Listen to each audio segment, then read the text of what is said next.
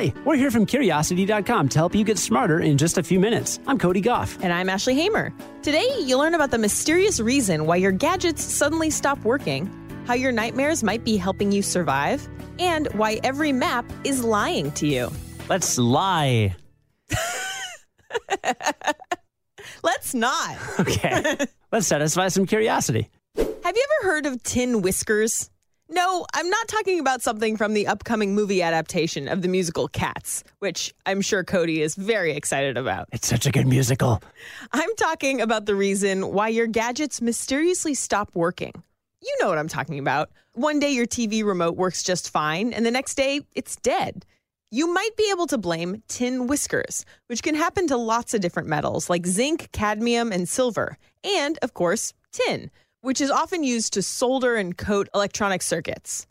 Tin whiskers are microscopic crystalline structures that sprout out of that tin, and they usually happen because of stress in the metal. Any bending, compression, stretching, or even scratches and nicks can be enough to sprout them.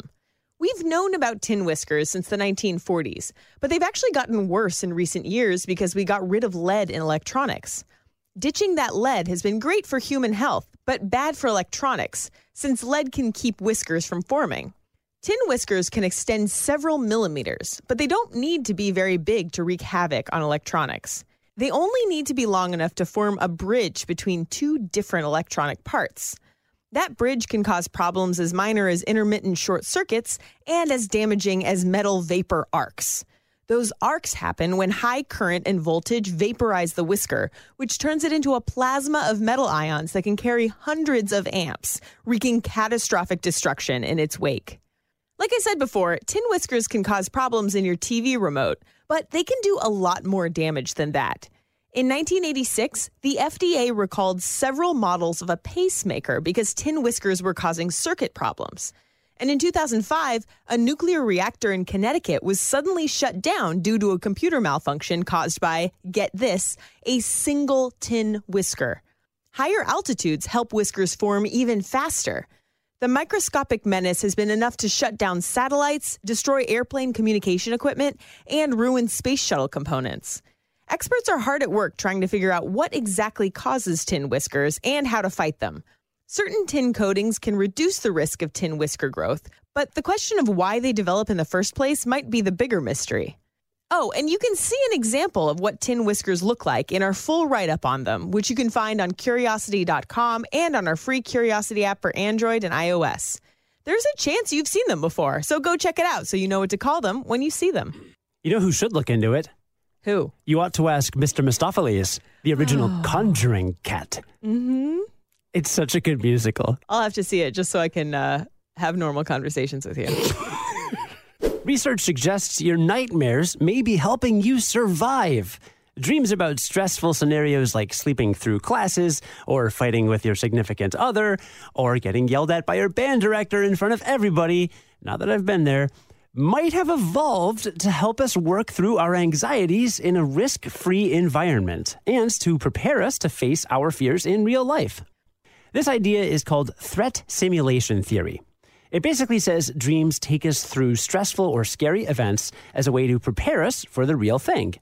When we rehearse a perceived threat and avoidance in our sleep, we have a better chance of successfully reacting to threats when we're awake.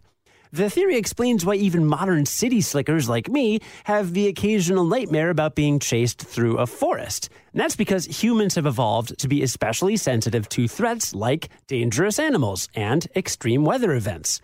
So it makes sense that those deep rooted fears would keep showing up in our dreams, even though most of us are not being chased around by predators all day. Those more modern nightmares about failing a test or getting ghosted on Tinder show up because real life trauma impacts dream threats. So the type of dreams we have are adaptive as we grow up. Neuroscientists learned this when they analyzed the dream reports of Kurdish children from northern Iraq who had grown up around regular military violence for a study in 2005.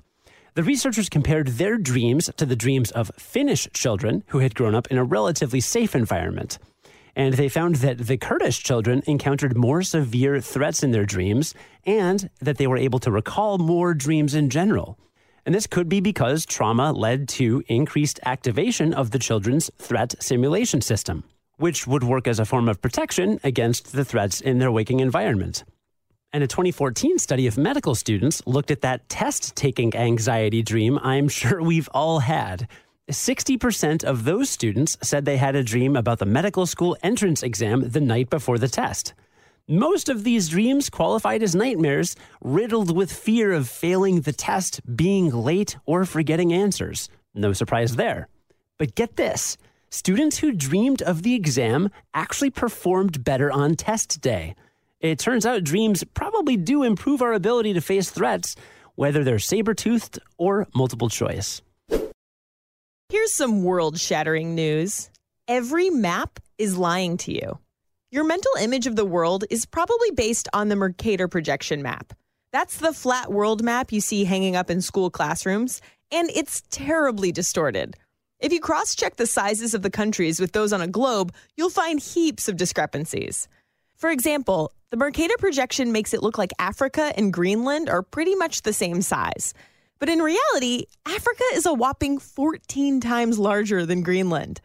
This distortion happens because you cannot flatten a sphere onto a plane without distorting it.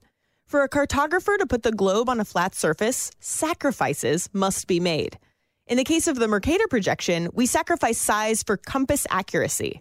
The map exaggerates the size of countries as they get closer to the poles, but it maintains true north south and east west direction between any two points to make navigation easier.